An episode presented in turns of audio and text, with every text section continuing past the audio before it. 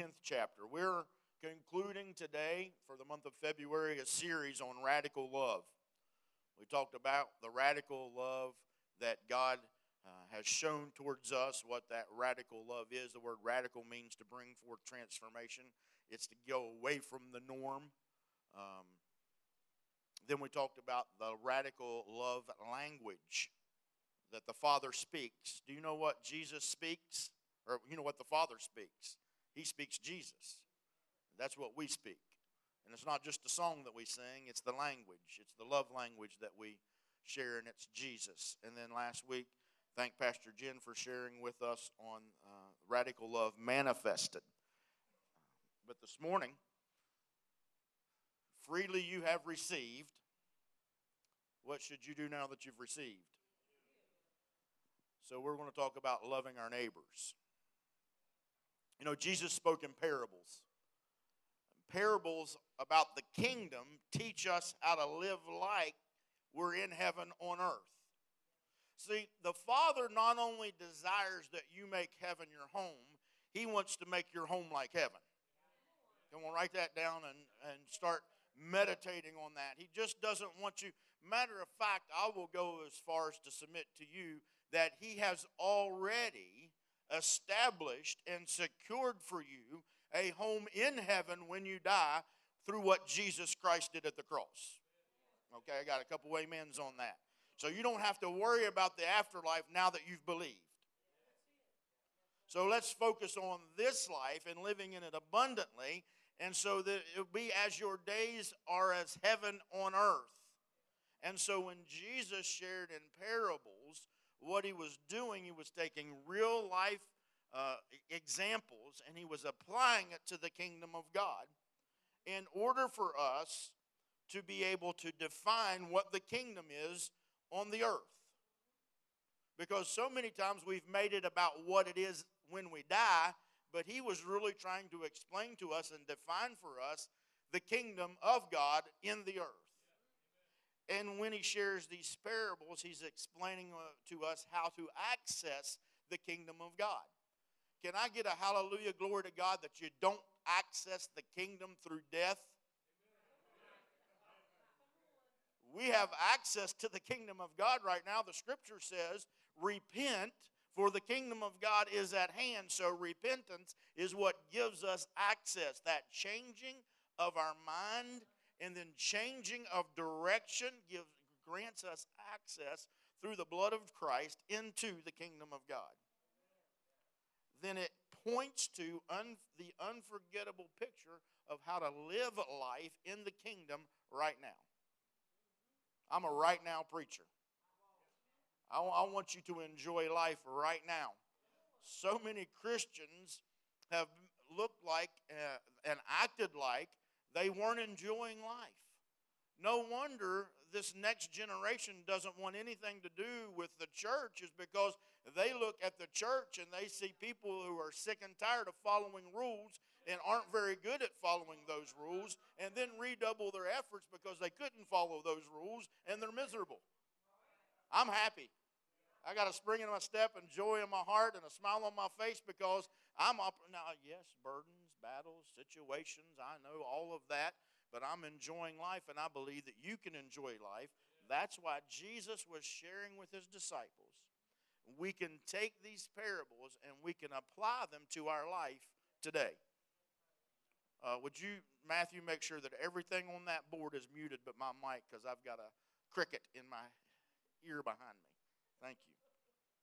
So in Luke 10, in the context of the kingdom, that's, that's our context, is the kingdom. Jesus says to the disciples in verse 23 and 24, then turning to the disciples, he said privately, Blessed are the eyes that see what you see, blessed are the ears that hear what you hear, for I tell you that many prophets and kings desired to see what you see and didn't see it, and to hear what you hear and they didn't hear it. Can I tell you why? To this day, they don't see it and they don't hear it because the kingdom's not being preached. It's this denomination's set of rules and dogma And if you follow that, then when you die, in the sweet by and by over yonder somewhere, you can see hope deferred makes the heart sick. I'm not deferring hope, I'm giving you hope today. I'm letting you know that you can live in the kingdom today. You can have all the benefits of the kingdom right now mm. joy, righteousness, and peace. That's the kingdom of God, and it's located in the Holy Ghost. Touch your neighbor and say, I've got the Holy Ghost. So you've got the kingdom. You have the kingdom. Now, after verses 23 and 24, starting with verse 25, Jesus is going to use a parable as he talks to a young man who confronts him. And this parable represents the magnitude of the love that a believer should show towards his neighbor. So we're talking about radical love. So Jesus is going to share with us a parable, a real life example of how we should treat others. And it's going to show the magnitude of the love. I'm convinced, if I can have everybody's attention for one minute, I'm convinced that if we can learn to love our neighbors with an unconditional love, the kingdom of God will manifest in the earth in such a way. Talk about revival. To me, when I hear the word revival, all I'm hearing is you want a bunch of hype. You want to fall on the floor. And nothing wrong with any of that. I believe in it. I love it. I'm, I completely understand it. But if you get up from the floor and you go out and cuss your neighbor,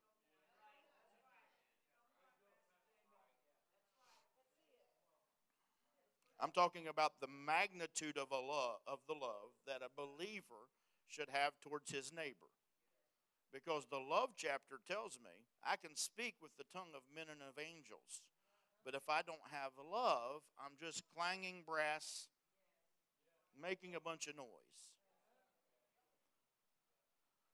So, my take on this parable, if you want to know the JRW version of the take, the application of this parable, here it is. You ready? There is no place for prejudice in the kingdom all the way to the back. Did you hear that? There's no room for prejudice in the kingdom of God. So let's read this story together and see what Jesus says. You want to know what Jesus said? That's what I want to learn. I want to learn what Jesus said, what he's telling me. Behold, a lawyer stood up, I'm reading from the English Standard Version, to put him to the test. So this lawyer wants to put Jesus to the test. Now, when it says a lawyer, that means he is an expert in the law of Moses. He knows the 613 laws and he knows how to apply them, and he's testing Jesus with the law. And he says, Teacher, what shall I do? Underline that word do. That's where he made his mistake. What shall I do that I might inherit eternal life? He said to him, What is written in the law? Notice that Jesus answered the question with a question. How do you read it? And he answered, You shall love the Lord your God with all your heart, with all your soul, with all your strength, with all your mind, and all and your neighbor as yourself. That's found in Deuteronomy 6 and in Leviticus. And he said to him, Jesus said to him, You've answered correctly. Do this and you will live. But the lawyer, desiring to justify himself, said to Jesus, Do you know you can't justify yourself? That just hit me. Justification only comes through what Jesus did at the cross. Hmm. And who is my neighbor? He asked Jesus. Jesus replied, A man was going down, here's the parable, from Jerusalem to Jericho, and he fell among robbers who stripped him, beat him, and departed, leaving him half dead. Now, by chance, a priest was going down the road. When he saw him, passed by the other side. So likewise, a Levite when he came to the place, saw him, passed on the other side. But a Samaritan, as he journeyed, came to where he was, and when he saw him, underline this, he had compassion. That's the key. He had compassion. The magnitude of the, of the love that a believer should show for his neighbor is found in compassion. Many times, Jesus was moved with compassion. He went to him and bound up his wounds, poured oil and wine. Then he set him as on his own animal and brought him to an inn and took care of him. The next day he took out two denarii and gave them to the innkeeper, saying, Take care of him, and whatever more you spend, I will pay you when I come back. Which of these three do you think proved to be a neighbor to the man who fell among the robbers? And the lawyer answered, The one who showed mercy. Jesus said to him, Go do likewise. Thank you, Father, for the scripture that imparts to us wisdom and understanding of how we should be living in the kingdom to make our home like heaven. In Jesus' name, amen. Jesus was confronted by a lawyer. This dude was an expert in the law. The design of his questioning to Jesus was to get him in a debate. Does that make any sense or resonate with anybody? Has anybody ever been questioned and you knew beyond a shadow of a doubt the person questioning you wanted to debate with you? Because what happens when people ask questions and designed to debate with you, all they want to do is prove that you're they're right and you're wrong to love my neighbor, to have compassion on my neighbor, listen to me, you must lose your desire to be right. And then I was born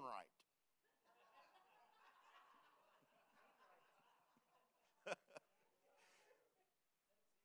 but I've lost my desire to be R I G H T.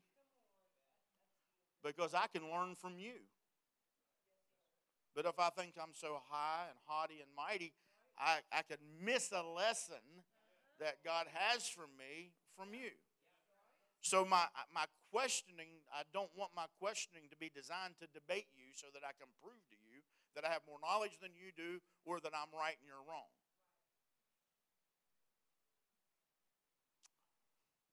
The intent of this man's question was to gain information from Jesus on how to inherit. I was looking back through my notes from 1999 when I started preaching. Uh, I was only 12. But 1999 to 2010, I think I had like 16 how to sermons. How to do this, how to do that. And what caught my attention was they were all about do. If you do, then this. And that's what this young man came to Jesus. His intent was to gain knowledge from Jesus on how to inherit. He's an expert in the law of Moses, and the law of Moses was Thou shalt not, thou shalt not, thou shalt not, thou shalt not, thou shalt not, and if thou do, then thou shalt be punished. And I think so many people are caught up that when bad things happen to them, that the Lord is punishing them for something. Can I tell you, can we settle that issue right now? The discipline, the correction of the Lord has no punishment in it. It may have instruction, it may have direction, but He has already taken all judgment on Himself. So he does, the only judgment that you have left is a judgment in your favor not a punishment. And this lawyer, who was an expert in the law of Moses, was trying to test the orthodoxy of Jesus' teaching because Jesus was teaching the kingdom and not the law. And if you're going to teach the law, you're going to design, and your intent will be in telling people how they can do certain things to maintain the gift that God has given to them so that they can inherit life after they die. When I want to tell you today that you cannot earn an inheritance. There is nothing you can do to inherit eternal life because you don't earn an inheritance. It's a gift that has been given to you. It is the gift of God, least any man should boast. Not by works, but by grace through faith. Jesus took care of it for us, and what he had coming to him, we now have coming to us. Don't get caught up in hearing that you don't do. because you are a son. And sons have a responsibility. Let's keep going. Jesus responded to his question in the format of a question. Jesus has asked over 108 questions in the gospel. He only responds to three of them with an answer. The other 105, he responds with another question. Do you know that there are some questions that you could ask, and if it's the right question, it could save your life? Think about that.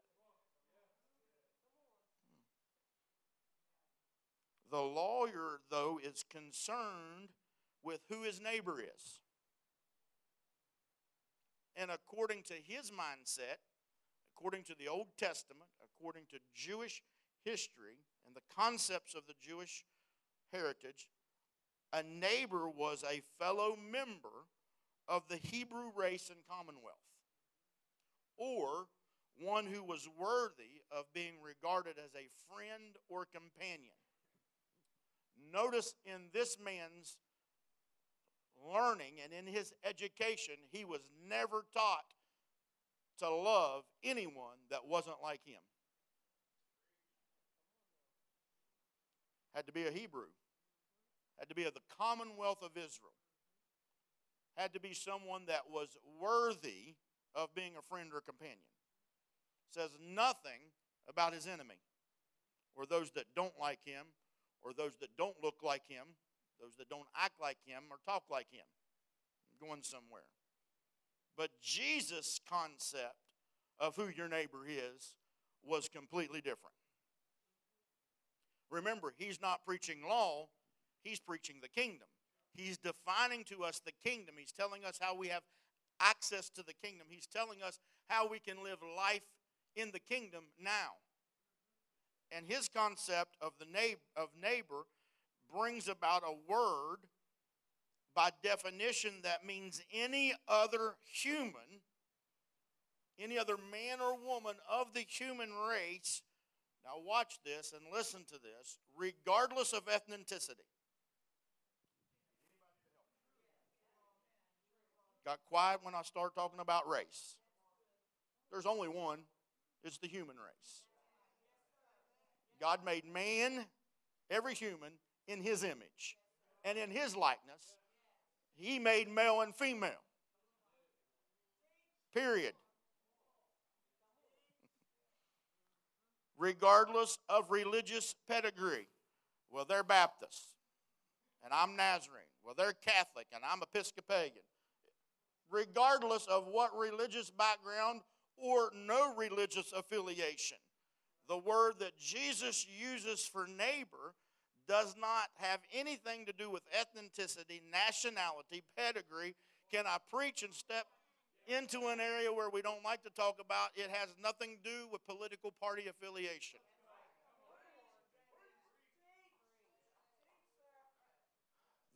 Unfortunately, during COVID, I saw more division than I've ever liked to see in my entire life and it came to the church in the form of what side of the aisle you were sitting on based upon political affiliation, and people even left this church over it. But Jesus said the word that he used for neighbor includes everyone.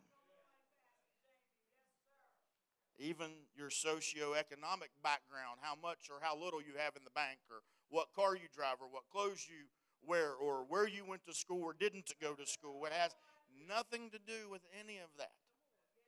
So we have to get an old covenant mindset and we have to just that's been fulfilled and we are under a new covenant that has a new law which is the law of life and love in the spirit. Not rules on rocks, but a Holy Ghost dwelling in you that will touch your heart prick your heart and tell you, do that for such and such. Well, I, I don't, they live over there on the other side of the tracks. Hmm. I even have right here in my notes, it has, doesn't have anything to do with fashion. Because people won't associate with someone because they don't have a certain style of clothing on, or they don't look hip, or they don't smell good. Now, when I look at this story, I see some characters. And I use that word liberally. There are characters in this story that I see in life today. The first one is thieves. Do you see the thieves in this story? Thieves or robbers are ones who plunder and they exploit exploit the vulnerability of the weak without hesitation and will even go to the point of violence. Hmm. Sounds like some churches I know.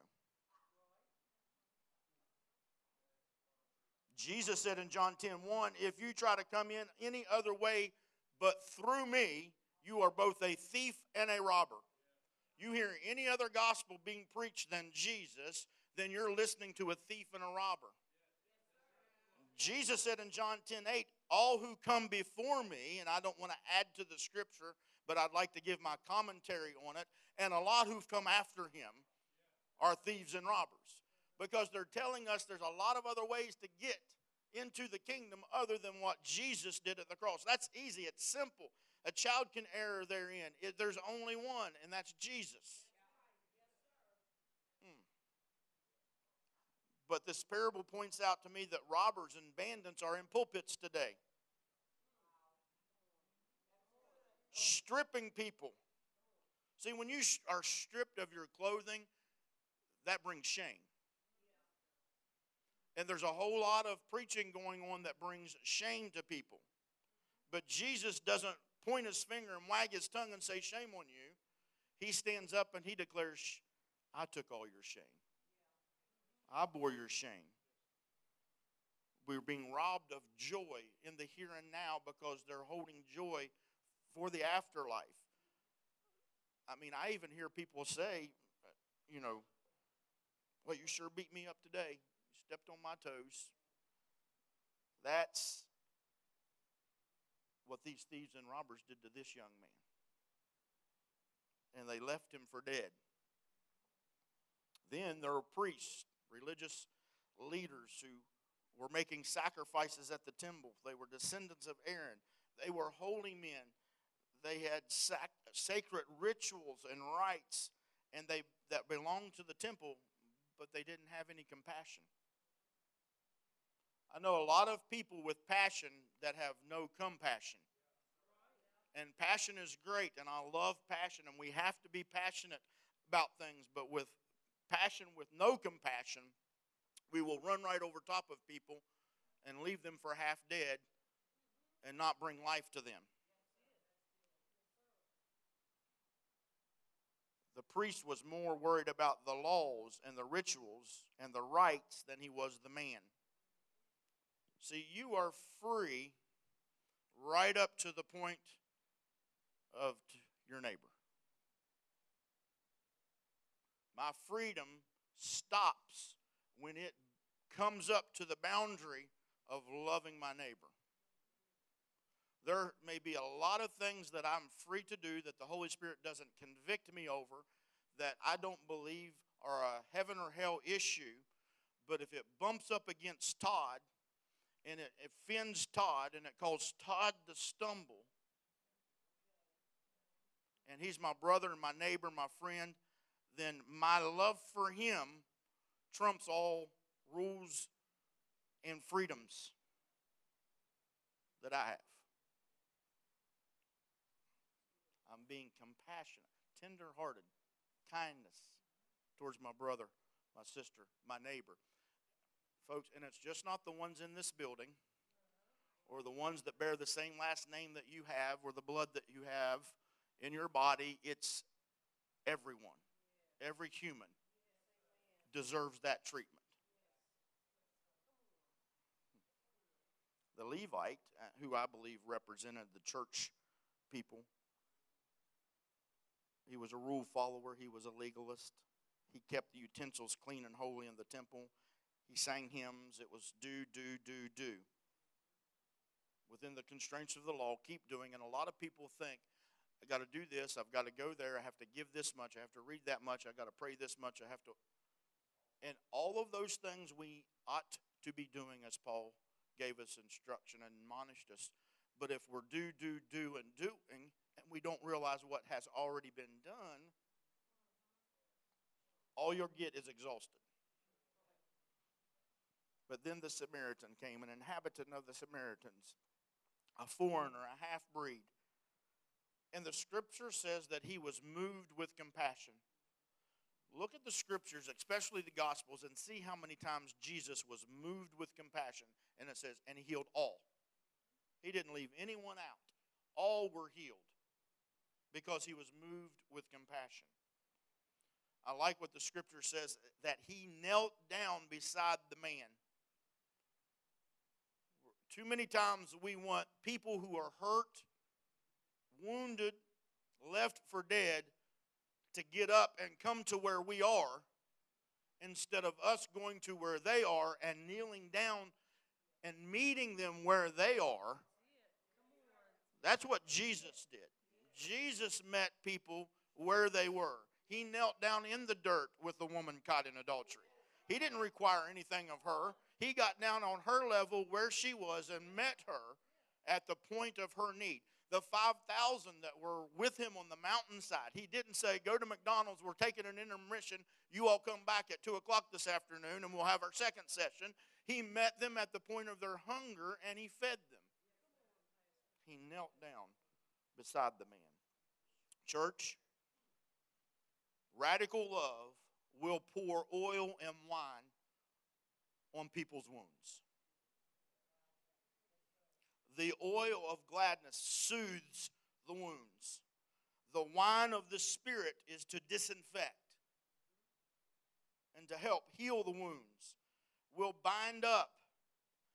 Then, after kneeling down in the dirt and meeting them at the point of their need and pouring oil and wine in, he brought them to the inn. I believe that represents the church. Then we bring them to the church where they can be taught and ministered to and receive the goodness of God and hear the teachings of the love of God and the kindness of God towards them that will build them up.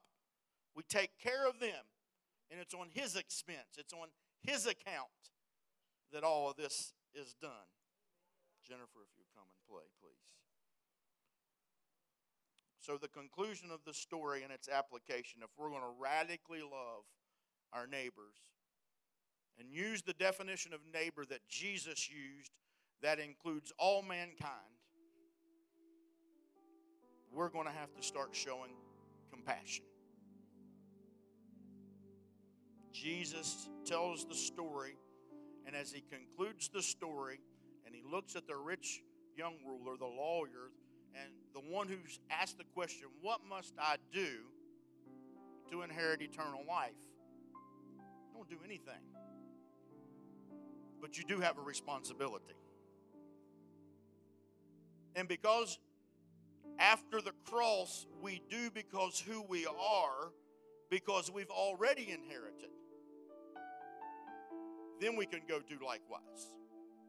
But if you're going and trying to do likewise to receive, you're going to be frustrated, you're going to feel condemned, you're going to have a mentality of always having to do more. But if you realize you've already received an inheritance because of the cross, and I have a responsibility of a, the Son, and I imitate the love of Christ to my neighbor, then the word of Jesus is go do likewise. But if that do, if you circle that do, and that's where your focus is, and that's where your mentality is, and that's where your efforts are, doing to receive, then you're not doing likewise. Because the Good Samaritan did out of the compassion and the kindness of his heart. It's amazing. It wasn't religious rulers, it wasn't the people in the church, it wasn't those who had position. It was someone who was considered by the rest of culture in those days to be an outcast the Samaritans or the Syrians wouldn't have anything to do with them, and the Jews wouldn't have anything to do with them. You would think that he would be so rough in his heart. The key was he was moved with compassion. As you stand this morning, would you ask Holy Spirit to move on you with compassion? Just all over the house, under the sound of my voice, watching, just ask the Holy Spirit to show you and move on you with compassion for your neighbors. I believe this is the message that will change the world. One heart, one life at a time, one healing at a time.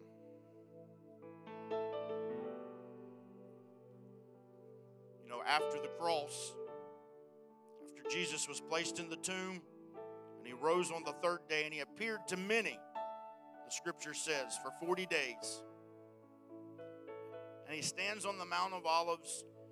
The scripture says that he's getting ready to transition to be back to where his father was in the next dimension. But before he goes, this is what he says Go make disciples, baptize them, teach them all things, lay hands on the sick, they shall recover, cast out devils, nothing shall harm you as you walk in the kingdom and you are moved with compassion. See, I can only lay hands on so many people in a certain amount of time, but if all of us go out into the world and we're moved by compassion and show the radical love of God, you'll see your workplace changed, you'll see your community changed. Just allow the Holy Spirit right now, as you just close your eyes and begin to imagine. I believe that the Holy Spirit is going to drop a face in front of you right now that He wants you to be moved with compassion to begin to help. Well, I don't have the means to do it. If He shows you, He'll provide a way. Where He guides, He provides. He's going to make a way where there seems no way. Would you just tell little Father that you're willing this morning? Just, I'm, I'm willing, Father. Here am I, send me. Wherever you're sending me, I'll go. Moved with compassion, the heart of God, to show the radical love of Jesus to men and women, boys and girls. Maybe you're in the building this morning and you've never surrendered and believed unto salvation on the finished work of the cross, the blood that Jesus shed. And this morning, it's simple. Lord, I believe. Help my unbelief. Maybe you've wandered, maybe you've not felt the, desire or the passion for the things of God in the kingdom. Maybe you feel discouraged because of the way that you were brought up in the religious spirit that was put on you, and we bind that thing, and you are delivered from that spirit of religious religion this morning. And just say, Lord, I believe. He'll be like the prodigal son. It's like you never left. He'll say, Go get the ring for my son. And the robe, he's still a son. Jesus, I thank you for all that you've done. Ten years of your grace, goodness, and your kindness, a decade on this place of your favor, and it's just the beginning. Not this place as a building, but this place as a people. Anyone that's ever walked in and walked out, those that are going to come next week in the weeks and years to come, may they hear of the goodness of God and the favor of the Father that's on our lives. You have been faithful, so faithful. It's your faithfulness that we are grateful for today your goodness, and it keeps on getting better. Thank you for that in Jesus' name.